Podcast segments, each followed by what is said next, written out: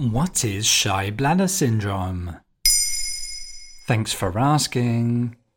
Today we're going to talk about a condition that affects millions of people around the world, but is rarely discussed openly. It's called shy bladder syndrome, or paruresis, and it's a type of social anxiety disorder that makes it difficult or impossible to pee in public restrooms or with people nearby.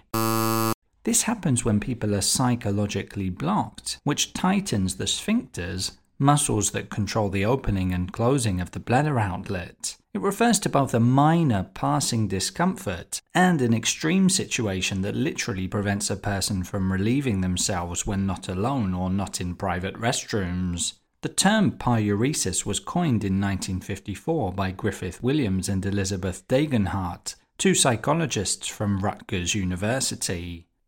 That's definitely happened to me at least once. Just how common of a condition is it?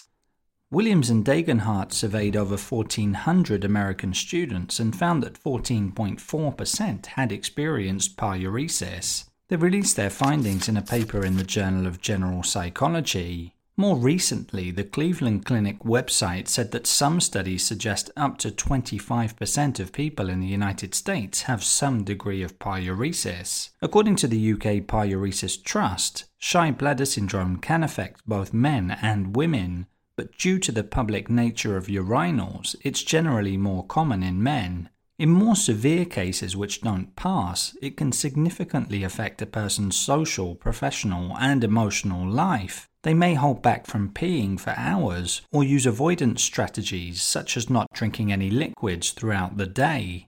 Is it the fear of being seen or heard that causes this disorder? Yes, that's correct. That's why it's called a social phobia. It triggers a urinary blockage at various possible levels, which usually appears during adolescence. It's often linked to a fear of being observed or judged while urinating, which can be exacerbated in crowded or unfamiliar settings. Additionally, past experiences of embarrassment or discomfort related to peeing or restrooms can contribute to the development of shy bladder syndrome. That could be teasing or bullying at school, for example. What can be done to address the blockage? There are several approaches to managing and treating shy bladder syndrome. Cognitive behavioral therapy, known as CBT for short, is a common therapeutic method that helps individuals reframe their thoughts and beliefs about urination in public. Gradual exposure therapy is often used in CBT, where the person is exposed to the triggering situation in a controlled manner. Anti anxiety drugs can also be considered for more severe cases.